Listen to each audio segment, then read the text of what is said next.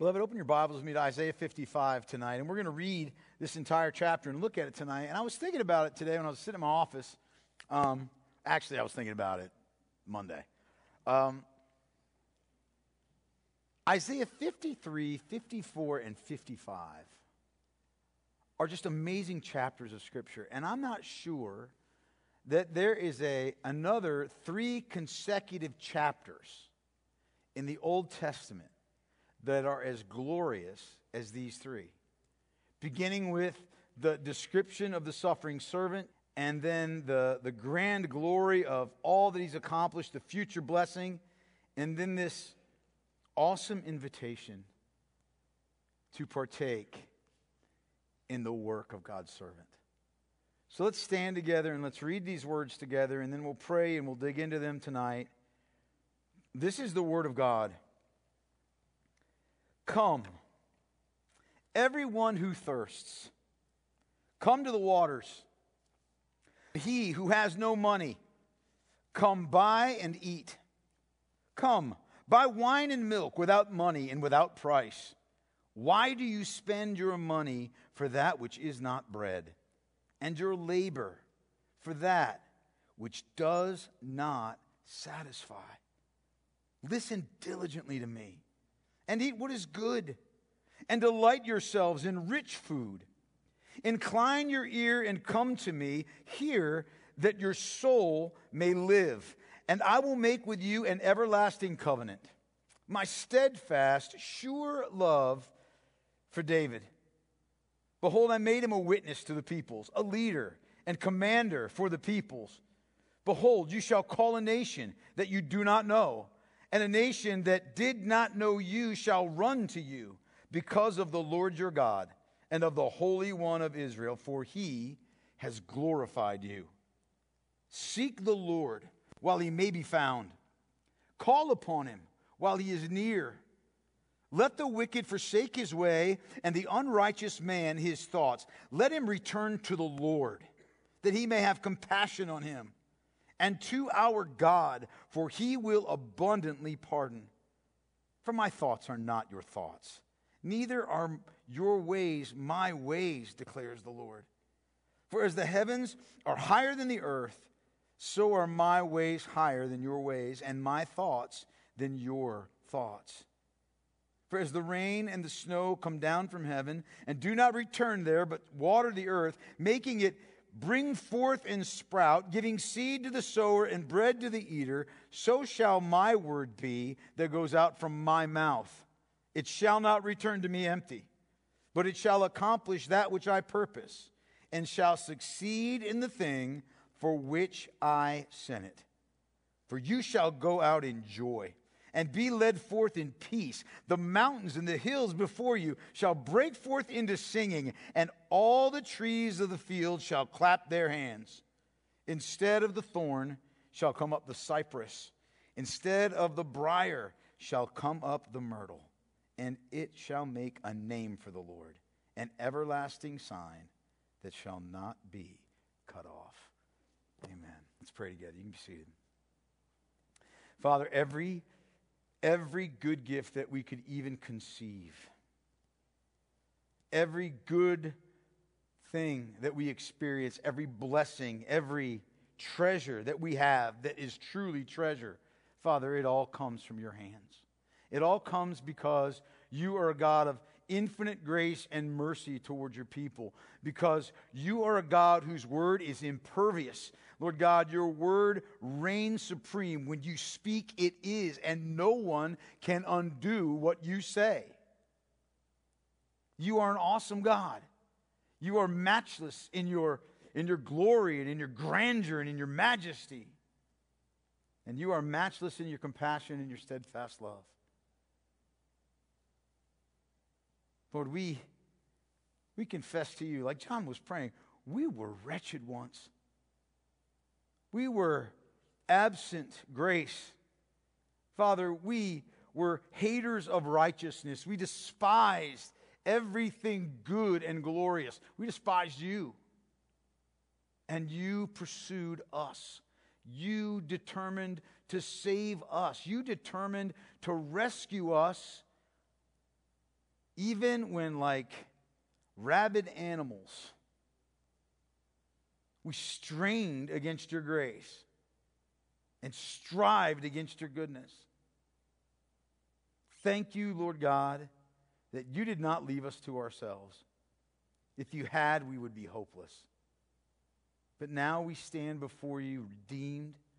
Father, grateful for the life that we have in Christ, knowing with certainty that our sins have been atoned for in, in, in completion, knowing that we stand clothed now in the righteousness of the Lord Jesus Christ, knowing that you are at work in our lives right now to make us more into the image of our Savior, certain, Lord God, that heaven awaits us when we draw our last breath, and that the life that we will have with you and in you, even now, Lord, is a life of eternal joy and gladness and full satisfaction.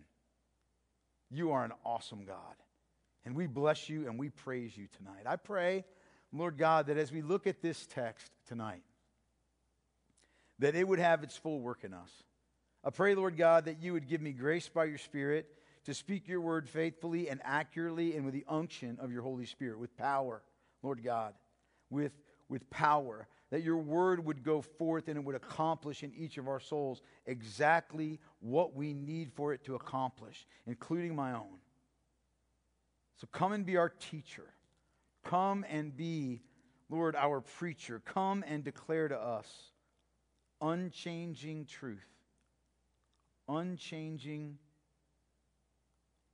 undefiled truth. We love you and we bless you and we thank you for this time tonight. In the name of Christ our Lord, we pray. Amen. You know, beloved, I mentioned this earlier, but everything that we've read last week in Isaiah 54 and everything that we read tonight in chapter 55 is entirely dependent upon the glorious work, the glorious saving work of God's one true servant, right? Prophesied in Isaiah 53, the Lord Jesus Christ, and flowing out of his triumphant suffering, right? And his resurrection from the dead, described in both stark and then in beautiful language are these promises and invitations of these two chapters.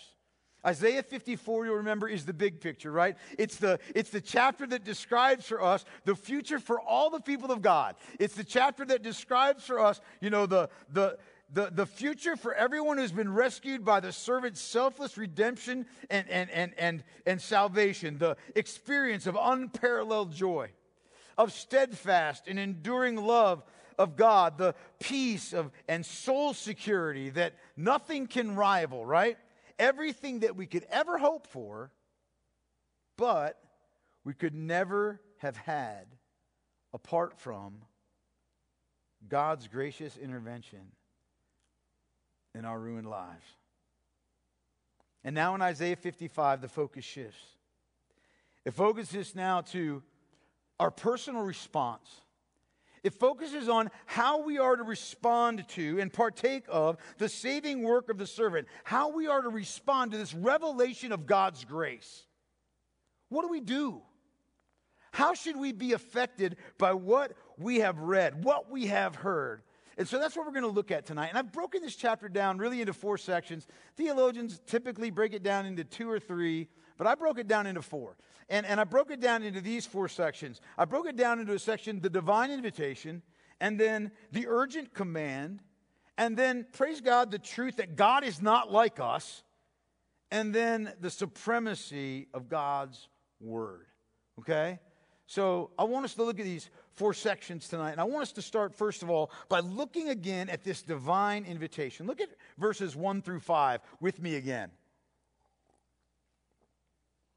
The Lord speaks and he says, Come, everyone who thirsts, come to the waters. And he who has no money, come, buy and eat. Come buy wine and milk without money and without price. Why do you spend your money for that which is not bread, and in your labor for that which does not satisfy? Listen diligently to me, and eat what is good, and delight yourselves in rich food Incline your ear and come to me. Hear that your soul may live, and I will make with you an everlasting covenant, my steadfast, sure love for David. Behold, I made him a witness to the peoples, a leader and commander for the peoples. Behold, you shall call a nation that you do not know, and a nation that did not know you shall run to you because of the Lord your God and of the Holy One of Israel, for he has glorified you. What an awesome invitation that is, isn't it? What a remarkable invitation from the Lord God. And I want us to really notice here some significant aspects, okay, of this divine invitation that comes to us. First of all, I want you to notice this.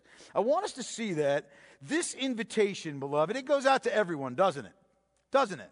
It's a universal invitation. Every spiritually thirsty person, every spiritually needy person is invited to come to the waters, is invited to come and share in the blessing of the Lord, right? It's not for just the elite. It's not for those who consider themselves to be spiritually rich. It's not for them at all. Instead, it is for the spiritually bankrupt. It's for those who are in spiritual poverty. It's an invitation to freely receive the blessing of God. Freely receive it. And I think that's very interesting. I want you to think about this. The gods of the world, right? The gods that are so often chased in our culture, and in our society, those gods require a high price for what is ultimately dust and ashes, don't they? Don't they? But God offers abundant life, and that for free. God's word, his invitation goes out to the spiritually destitute to freely receive the deepest needs of our hearts and our souls. And his invitation promises more than just subsistence, right? It promises more than just subsistence, just getting by. But instead, it promises true satisfaction and abundance. You see that, in fact, in the way that this offer moves from water and then to wine and then to milk, right? And then to rich food.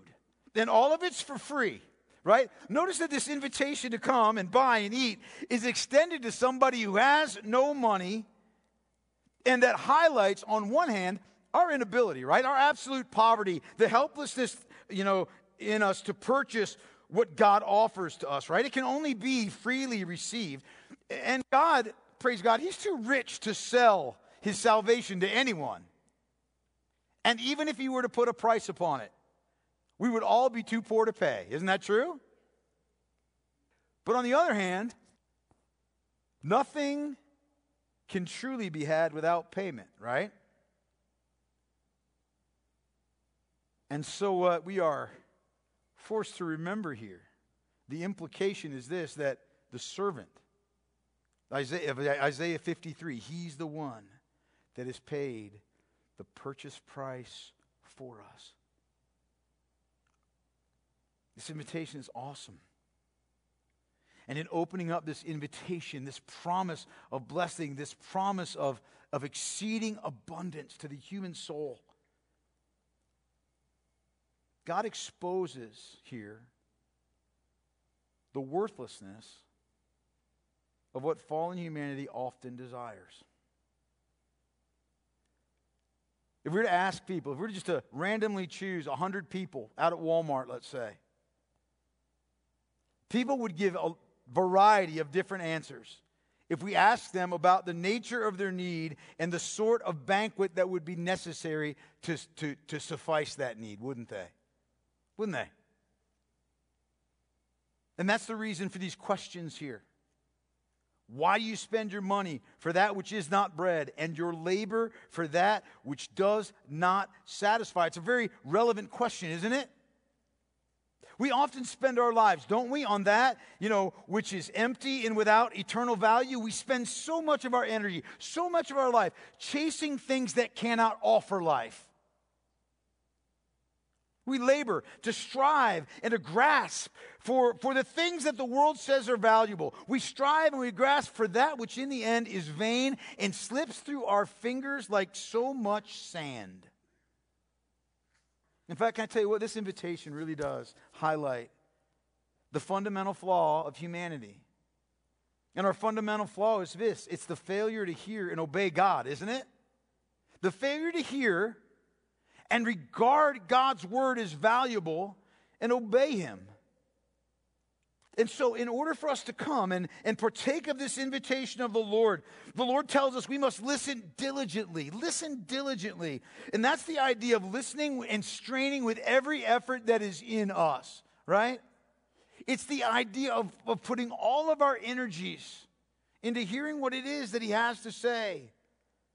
He tells us that we need to incline our ears. That word, you know, when we think of, of, of, incline, maybe you think of like your La-Z-Boy. You, you, know, you put it in its incline and you lay back, right? Or, or you climb up an incline, which is a tilt. You know, but the idea here is not that. The idea in Hebrew, this idea of inclining your ear, it's the idea of stretching your ear out. Now, some of us have big enough ears we don't need to do that, but no, I'm kidding. The idea is though is that you, in a spiritual sense, you stretch your ear to hear what it is that the Lord has to say, and then you hear Him. And the idea here is not just to, to have, you know, your auditory nerves, you know, stimulated and then have that tell your brain the, the, the, the sounds that you've just heard. The idea here is to listen with attention and with interest to what the Lord speaks. And it's, and it's essential that we do because he says it's in that that we will have life, right? That your souls will live.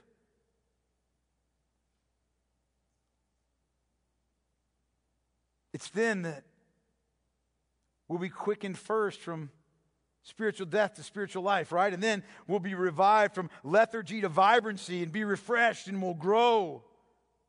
The essential need of every soul, clearly depicted here in this invitation, is to listen to God, to hear and receive His word, to truly consider, and then to obey what He says to give our full and undivided attention to Him. I think of Psalm 119. Psalm 119 is one of the greatest Psalms ever penned, right? Psalm 119 is glorious. But I think specifically of Psalm 119, and beginning in verse 25, where the psalmist writes these words, he says, My soul clings to the dust, right? Give me life according to your word. When I told of my ways, you answered me. Teach me your statutes. Make me understand the way of your precepts, and I will meditate on your wondrous works. My soul melts away for sorrow. Strengthen me according to your word. Put false ways far from me and graciously teach me your law.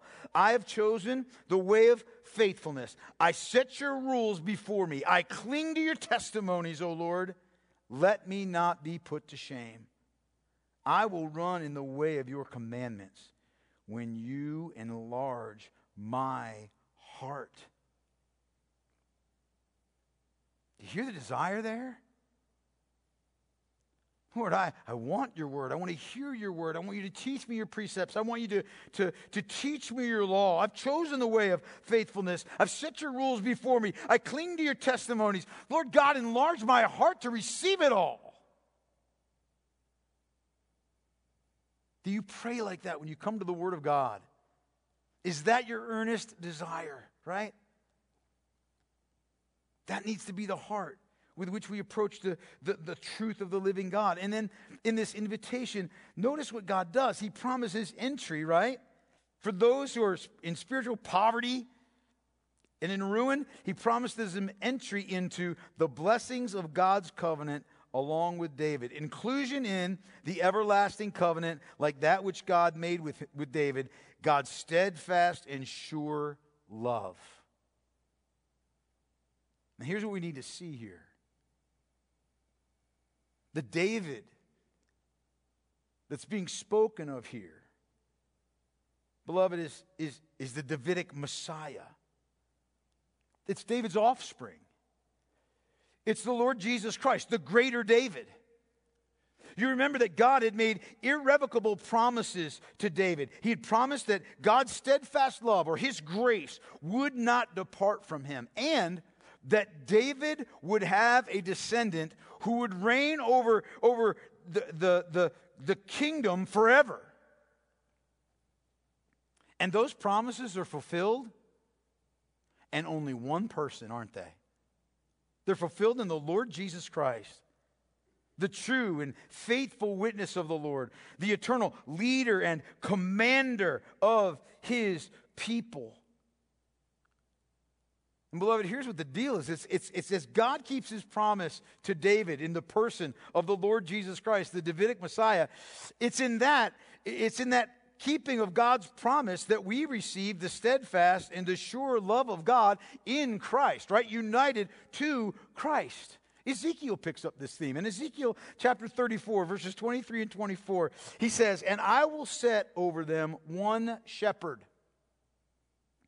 my servant David. Right? He's talking about the people of God. I will set over them one shepherd, my servant David. Now, obviously, David is dead by now. So, who's he talking about? He's talking about the Lord Jesus Christ. And he shall feed them. He shall feed them and be their shepherd, and I, the Lord, will be their God, and my servant David shall be prince among them. I am the Lord. I have spoken.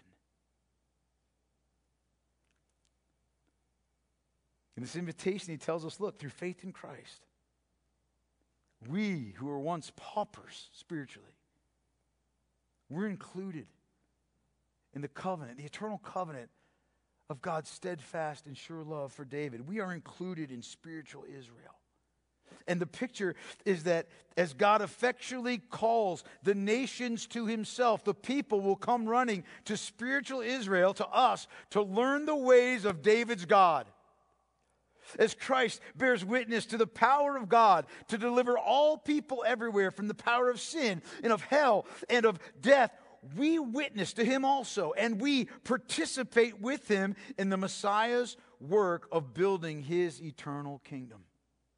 As God glorifies himself through his servant, we too are glorified in him. And this promise, this invitation and promise, it is, it is made by Note this the Holy One of Israel. The one who must be obeyed because he has all power and authority in his hands, and the one who must be loved because he has gone to the farthest lengths imaginable to redeem his people. And just one more thing before we leave these verses. I will often hear people say, not y'all, but like people that are spiritually ignorant.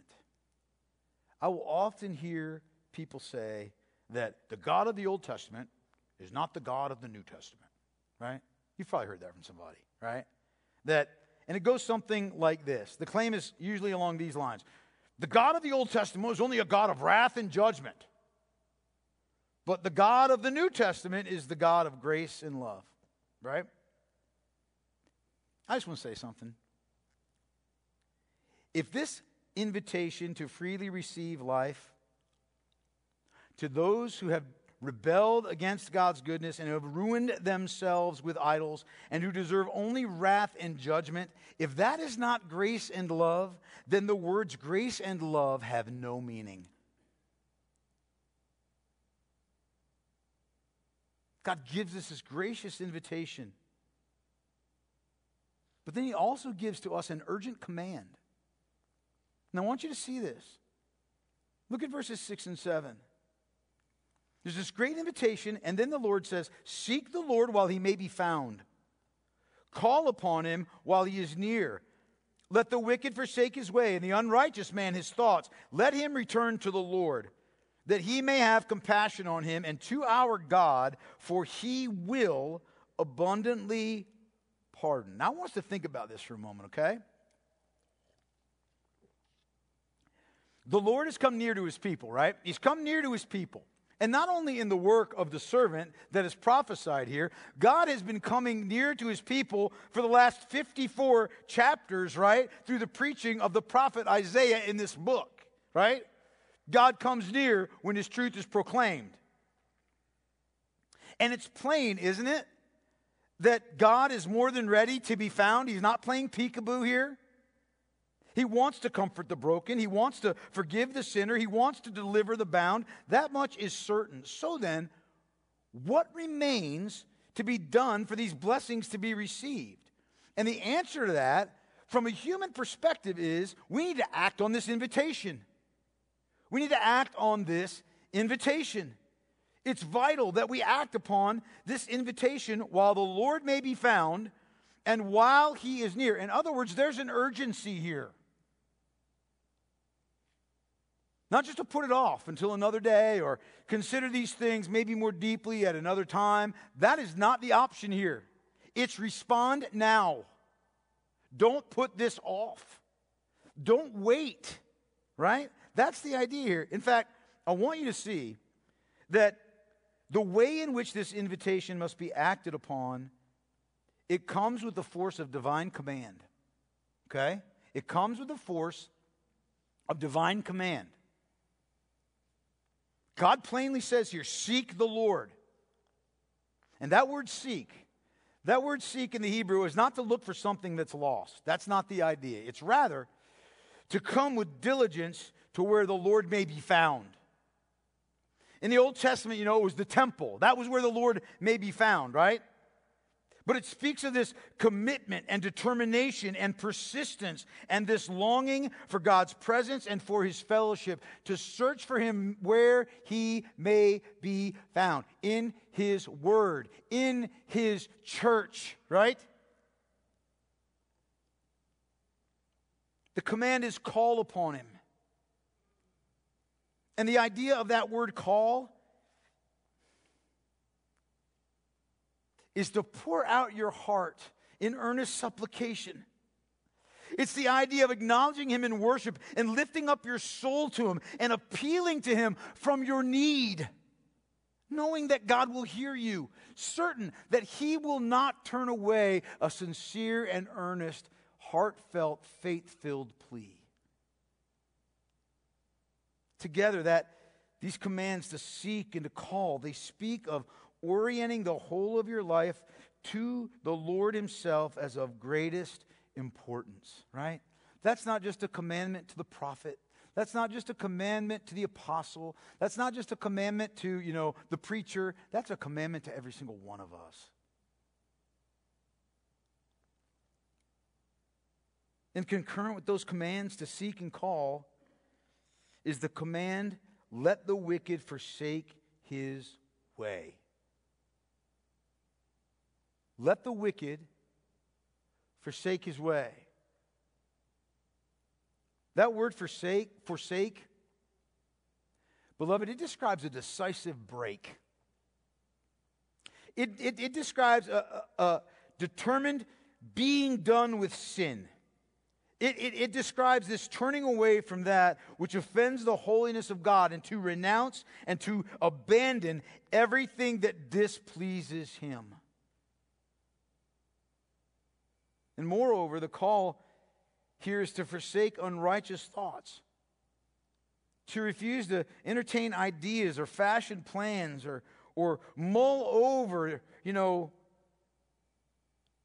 these assertions and propositions that only issue forth in wickedness. We got to reject everything that would stand in the way. It calls for a complete, not a partial repentance. Can I tell you what? When you read the Old Testament, here's what you find out. One of the biggest, one of the biggest problems, one of the one of the one of the things that hamstringed Israel and Judah over and over and over again was an incomplete repentance that never resulted in a full and a complete return to the Lord. You notice that? You notice that? That's why when you read through the succession of kings, you'll have one, right, who, who did as his father David did, you know, and maybe tore down the high places and did this and did that, but always left something behind. And then the next king arises, right? And he does evil in God's sight. And he, you know, continued in the footsteps of his father so and so, right? Incomplete repentance results in an incomplete return to the Lord, which means no return to the Lord at all. Not of any lasting significance. And that is the next command return to the Lord, right?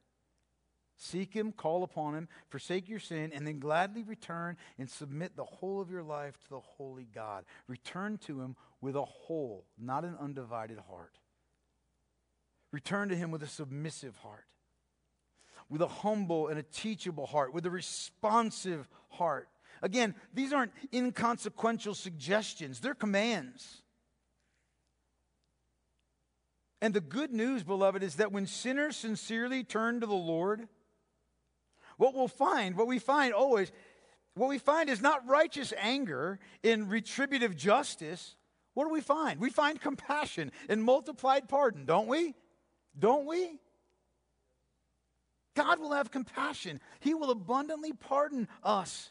And He can do so precisely because of the servant, because the Lord has laid on Him the iniquity of us all and because he poured out his soul to death and was numbered with the transgressors, and yet he bore the sin of many and makes intercession for the transgressors. That's why we, the wicked and sinful, could be forgiven and treated as though we were righteous, and we can be restored to his presence. And even when we sin now, when we come in humility and true repentance and confession, can be restored once again. See, the problem is never and, and I've heard, you know, folks will say this the problem is never, you know, they'll say, well, I gave God a try. What does that even mean? I gave God a try. The problem is never that someone sincerely turns to the Lord and then finds that God rejects them. That's not the problem. The problem is never that someone turns to the Lord sincerely and then find that God rejects them. The problem is that he or she fails to return to the Lord and therefore is rejected. It's not that God is hidden and has to be found, but in earnestness we must turn to him and heed his voice while he waits to be gracious. And I hope you see the implications of that, beloved. I hope you see it. If God is offering eternal life, if He's offering abundant life, right? If He's ready to shower upon someone the blessings of His love and affection, His forgiveness and His fellowship, renewal and refreshment, if all He commands is that you turn from sin to Him, really turn to Him,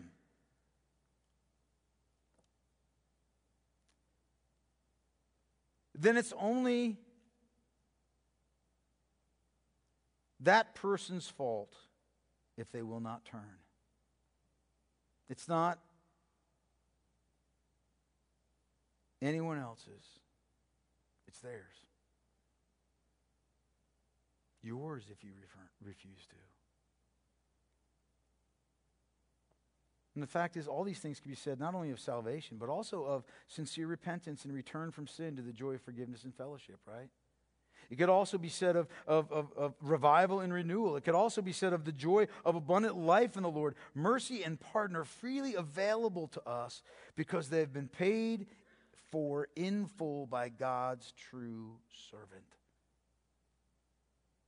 So seek and call and forsake and return. Respond to the invitation. An invitation that seems almost too good to be true. But it's not. It's not too good to be true because God is not like us. God is not like us. Look at verses 8 and 9 again.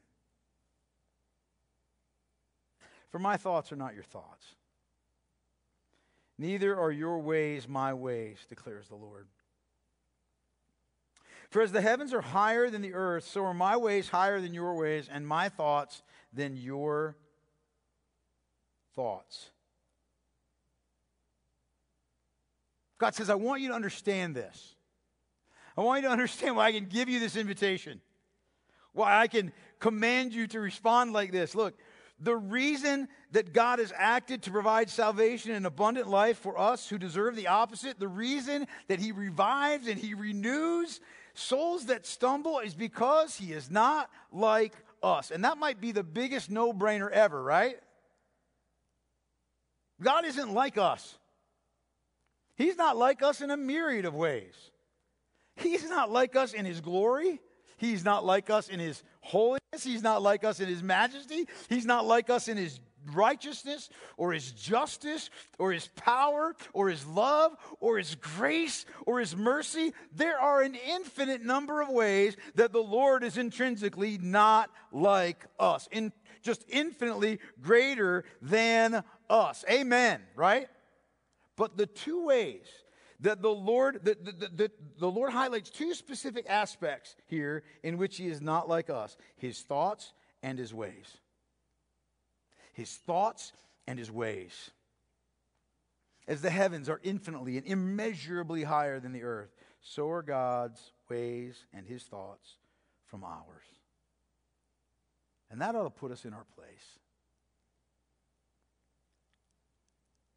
God, listen, God doesn't act always like we think he should. God does not think as we think. And so, for us to put God under any obligation that he should act or think as we do is the highest form of arrogant delusion, is it not? Is it not? The assertion, you know, if I were God, I would. That holds no water with the Lord of hosts. None. And I'm glad it doesn't. Because if God acted as we act, and if he thought as we thought, real forgiveness and grace would be an impossibility. Wouldn't it? Our ways and our thoughts have been perverted by sin. In fact, if we're honest, here's how that statement, if I were God, here's how that ends. If I were God, I would do X, Y, or Z, and I would make an irresolvable shipwreck of my life, my soul, and everybody around me. It is especially because God is not like us that we have any hope of salvation or spiritual renewal or revived souls or abundant life or anything good, right? I mean, look, it would, it would seem that God would be unable to offer restoration to wicked people and that it would be futile to seek the Lord as, this, as the prophet is urging if, if God were like us, but he's not. His ways are, and thoughts are higher as this wonder of grace proves. His ways are above our ways because he delights to forgive, and his thoughts are above our thoughts because his grace transcends all that stands between us and him. He's the one who thought to take to himself to bridge the great gulf that we had caused between us and the holy God. And his ways and his thoughts infinitely and immeasurably higher than our own are expressed by the supremacy of His Word. Look at this last section and read with me verses 10 through 13. For as the rain and the snow come down from heaven and do not return there, but water the earth, making it to bring forth and sprout, giving seed to the sower and bread to the eater, so shall my word be that goes out from my mouth. It shall not return to me empty but it shall accomplish that which I purpose, and shall succeed in the thing for which I sent it. For you shall go out in joy and be led forth in peace. The mountains and the hills before you shall break forth into singing. Instead of the thorn shall come up the cypress. Instead of the brier shall come up the myrtle. And it shall make a name for the Lord, an everlasting sign that shall not be cut off. Here's what God's saying what I've said to you about the certainty of pardon offered to sinners, it's absolutely dependable. It is absolutely true. And even more than that, all that God has said is reliable and established, immovable and certain, which I told you, I think, either last week or the week before, is the root of the Hebrew word for truth. Whether it's about himself and his promises, or about the nature of reality and the foolishness of idolatry, or about the human dilemma and the offer of grace. All of it's true. And he uses here this, this the, the fruitfulness, this picture of the fruitfulness of the rain and the snow upon the earth as an example. Their power to bring forth crops and seed, to magnify the supremacy of his word. Think about it. In the ancient Near East, man, rain spelled the difference between life and death. Right? It did.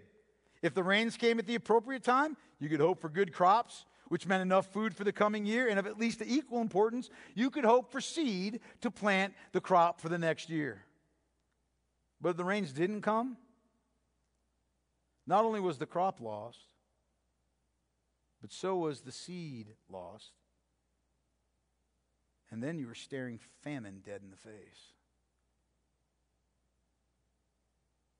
God's Word, God's Word, it is fruitful and powerful. It is unique in its character. It is active. In fact, I want you to see how in these verses the Lord highlights four characteristics of His Word. First, he highlights the power of his word, that it does not return empty, that he carries with it divine might, that God's word contains within it the very power to do what it commands, right? Then, second, the purpose of God's word. It accomplishes everything that the Lord intends. God's word accomplishes exactly what God designs and nothing that he doesn't design. Then, third, the sufficiency of his word. How it succeeds in the purposes for which God sent it. The word of God doesn't need any help. The Word of God needs no help because it comes from the sovereign Lord Himself and is infused with the power of the Holy Spirit. It's infused with power and purpose and sufficiency. So God's Word's not in vain. It's not untrustworthy. It's not lacking in might. It is God's chosen instrument to achieve his purposes. It reveals his thoughts and his ways. It establishes his plans. It gives voice to his promises. And it's powerful to achieve what it says.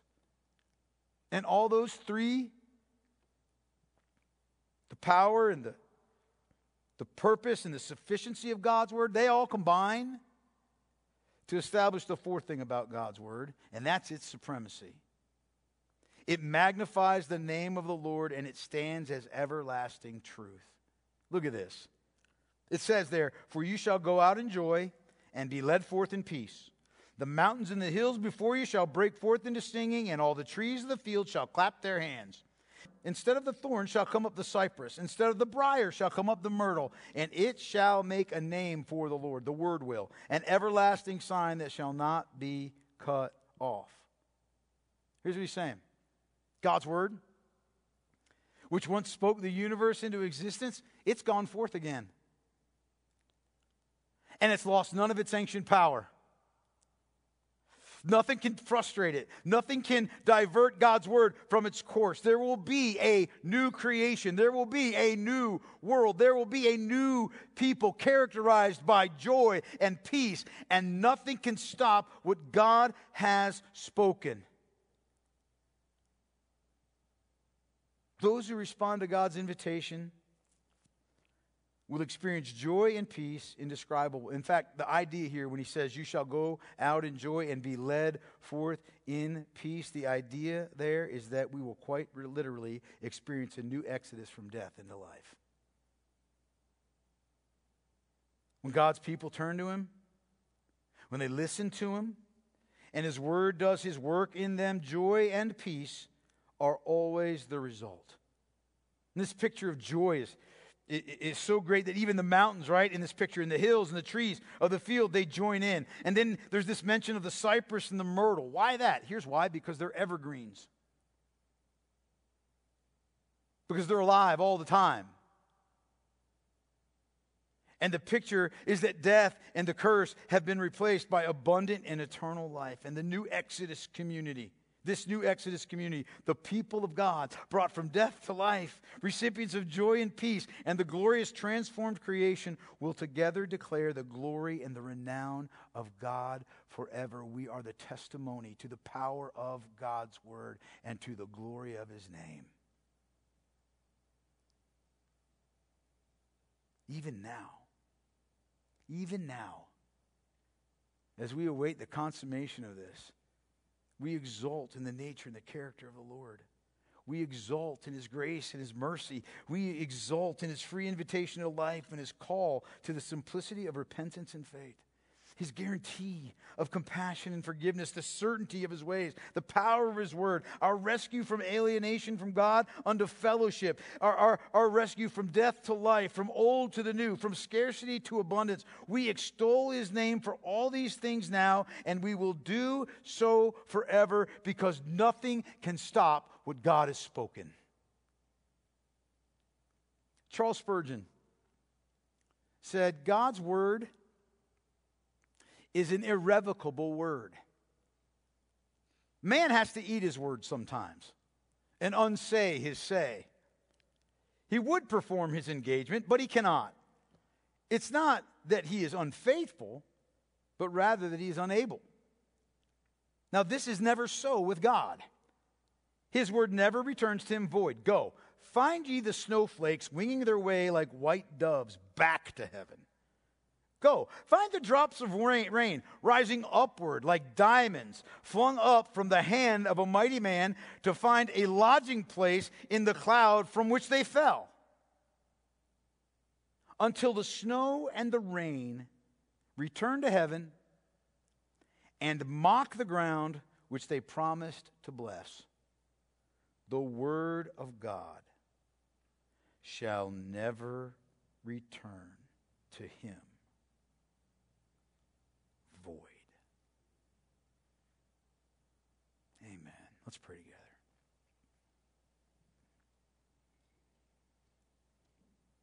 Father, all of our hope, all of it, rests in you and in your word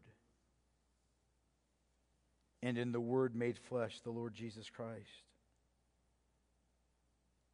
And in the power of the Holy Spirit through your word.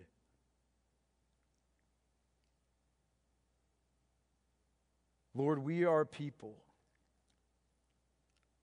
Father, who desperately need to be shaped by the truth of your word in every way. Father, our thinking and our desires, our will, our feelings, our perception, our security, our strength. Lord, we need you and your word to be the very anchor of our souls. And I pray that it would be. I pray, Lord God, that we would hear your commanding voice in your word. We would hear your comforting voice, your commanding and, and awesome voice, your soothing voice, strengthening voice.